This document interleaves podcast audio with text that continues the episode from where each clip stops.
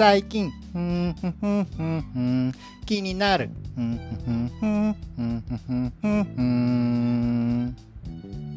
最近気になることあります。いや、この間ですね、スレッズを見てたんですよ。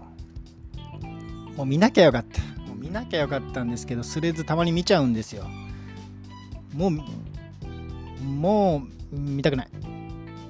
もう見たくないんですけど、見てしまったんです。はい。で見ちゃってて発見しちゃったんです。何を発見したかっていうとあの、まあ、誰かがねつぶやいてるんですけどその誰かがつぶやいてるのをまあなんていうんですか、まあ、スレッズスレッズってまあツイッターみたいなもんなんですけどインスタグラムのね新しい機能でツイッターみたいな機能がついてるんですよインスタグラムに。でそれが初めの頃楽しかったんですけどもうなんかね見るに耐えられないような状態になっていて見たくないんですけどつい見ちゃったんですよ。で見ちゃった時に2行ぐらいね書いてる人がいて、まあ、2行ぐらいだからまあ読めるなと思ってさらっと読んだんですけど「おい」と「おいちょいと待ちなさい」と「おいおいおい」と2行しかないのに意味がわからなかったんですよ。で僕あの昔から思ってたんですけどこういうつぶやきって相手がどんな人かわからないじゃないですか。もう下手したら幼稚園児から老人までまあいろんな人がいるわけですからそれこそ日本人から日本人じゃない人までねいろいろいて誰かわからない人が、まあ、書き込んでるわけだからあのまともには受け受け止めないようにしようって思ってたんですけどその2行しかない文章の意味がわからなかったからこれは果たして何て言うか私がおかしいのかこの文章が書いてる人が何かこう特殊な人なのかどっちなんだと。分かんなかったんですよ。僕の中では理解ができない2行だったんですけど、ま、僕以外が読んでも理解ができないのか僕以外が読んだら理解できるのかがちょっと分からなかったんで早速ねそれをスクショして知り合いの同年代の人たちにねあの LINE で送ったんですよ。こういう文章がありましたけど意味わかりますか？そしたら、まあ、数名送ったんですけどおそらく僕の同年代のその数名はちょっとよくわからないなっていうリアクションだったんですよ。だからその2行しかない文章が理解できないってなんかすごいなと思って。2行ですよ。でしかもなんかそのちゃんと文章にはなってるんですけど文章にはなってるけど、まあ、どちらかといえば若者がなんかつぶやいてんなっていうような内容だったんですよ。まあ、主語と述語がちゃんとあるような文章じゃなくてまあなんかこう口語というか、うん、まあなんか簡易的な文章だったんですけどにしても分からんなと思って。で今度はあのうちのお店の若いスタッフの子に聞いてみたんです。この文章分かりますか？そしたら即答分かりますって。分かんのって。はい分かります。これはこうです。もうなんかもうなんなんて言うんですか。もう見たことありますけどみたいな速さでもう当然知ってますけどみたいな感じの速さで答えてくれたんですよ。で本当と。あそういうことねと、まあ、その文章その2行の文章はお知らせしないんですけどここではねあえて、まあ、皆さんもいつかねその2行に出会ってほしいんですけど。いやそれだったらもっと違う言い方があるはずだけどな違う言い方っていうほど大それたことでもなくてまあね言ってしまえば一つのある一つの単語が僕らの世代では使われてたんですけどかろうじて使われてたんですけどその違う使い方で今回使われてたんですよ。同じ言葉だけど違う使われ方をしているから余計わけわかんなかったんですよ。それがたったこの単語一つでもう意味が意味がわかんないものになるんだなっていうまあ再発見ですよね。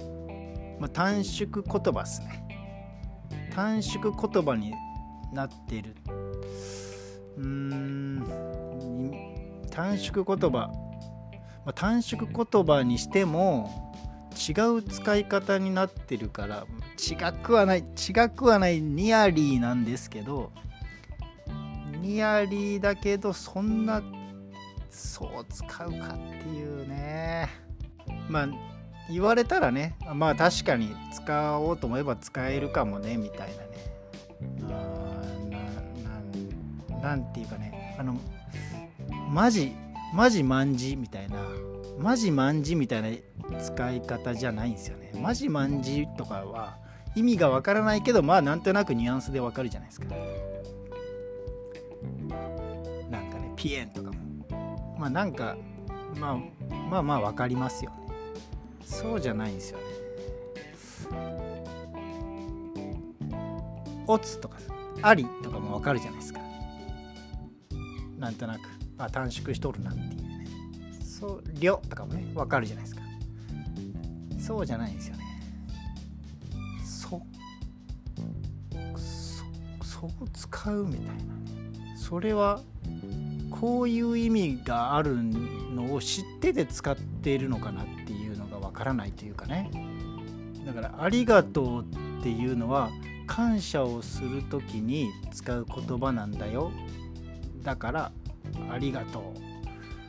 何々をしてくれてありがとう。っていうのをじゃあねの意味でありって言ってるようなもんですよ。あり。いやありって言ったらありがとうって言ってるように思うけど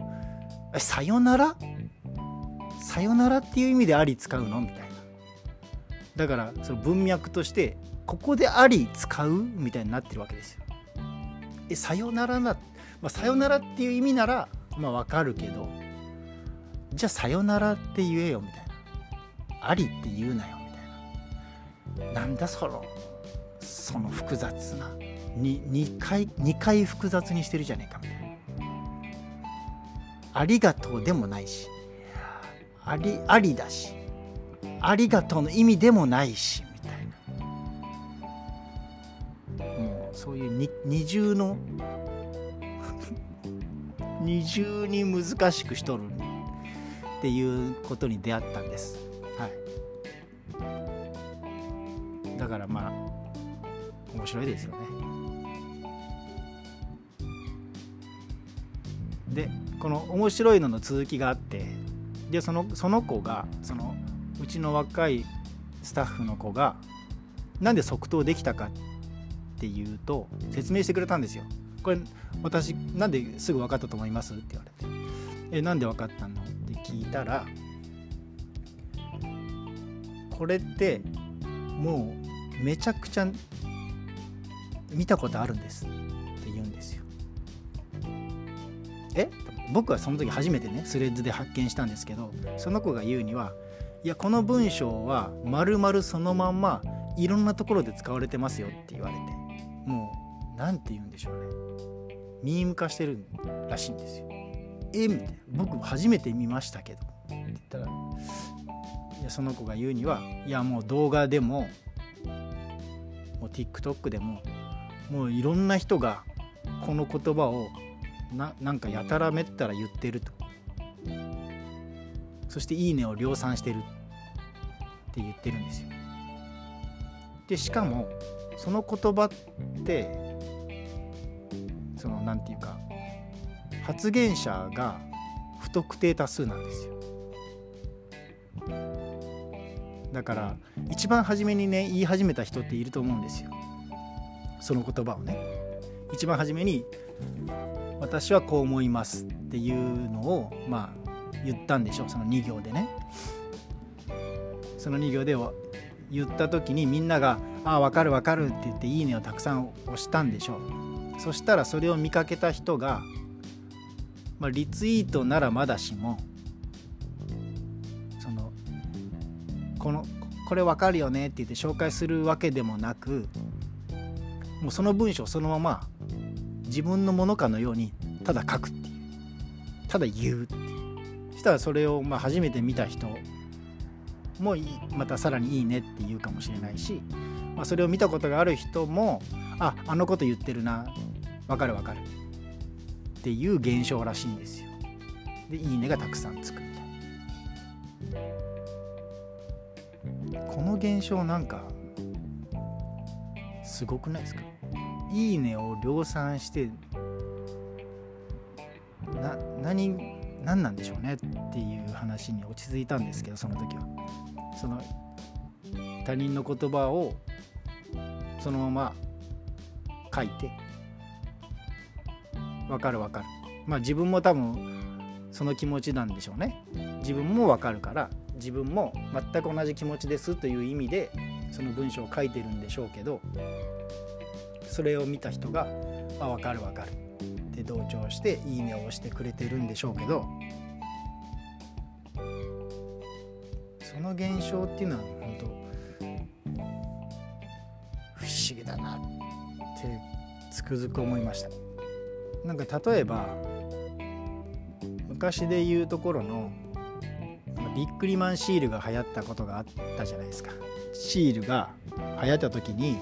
まあ全国的に多分おそらく流行ったんでしょうね。僕らが小学生ぐらいの時に。でそれで、まあ、集めますわね。で集めて別にあれも特に目的なくみんななんかこう、ま、僕も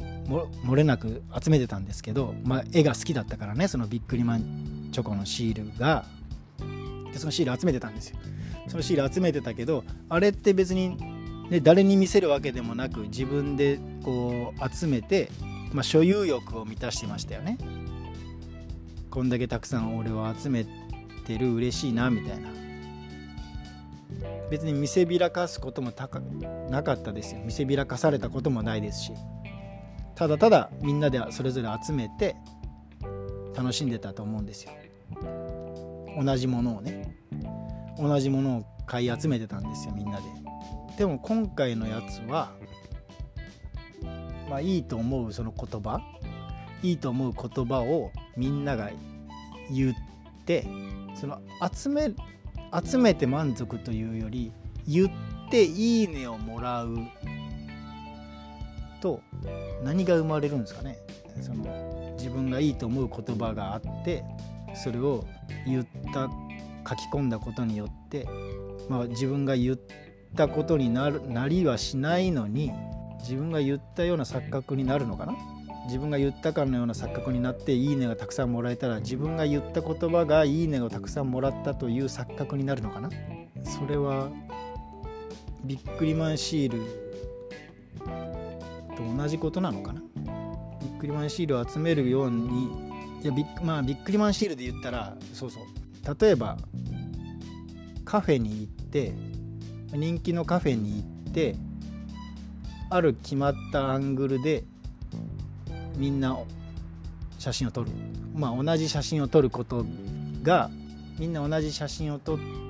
て投稿すると自分のタイムラインに、まあ、アルバムみたいな感じで同じような写真が並びますよね。まあ、実際みんなのタイムラインそれぞれのタイムラインに同じような写真が並んでるんですけど、まあ、自分の、まあ、アルバムみたいな感じで見るのが楽しい後から見直すのが楽しいっていうことは、まあ、ビックリマンシールに似たようなところはあると思うんですね。まあ、投稿するかしないかの差はありますけどビックリマンシールは別に投稿とかないですからねただ自分のシールのアルバムにシールを入れて楽しむっていうのが、まあ、現代人はインスタのタイムラインに自分が行ったカフェの、まあ、統一感のある写真が並んでいるっていうところに一旦投稿しているっていう作業が入ってますよね。あれ別に投稿しなくてもいいはずなんですよね。アルバムだけを楽しむんだったら。で例えば今回のその2行の言葉が自分がいいいいなと思った言葉だったらその言葉をノートに書き留めておけばいいだけの話のような気がするんですけどそれをあえて投稿するそして「いいね」をもらうということは何が満たされるんでしょうね。なんかあそういうことをするんだなっていう驚きだったんですね。引用リツイートならまだしもねさも自分の言葉のようにそれだけを書くっていうのはなんか不思議な行為だなってって最近思いました。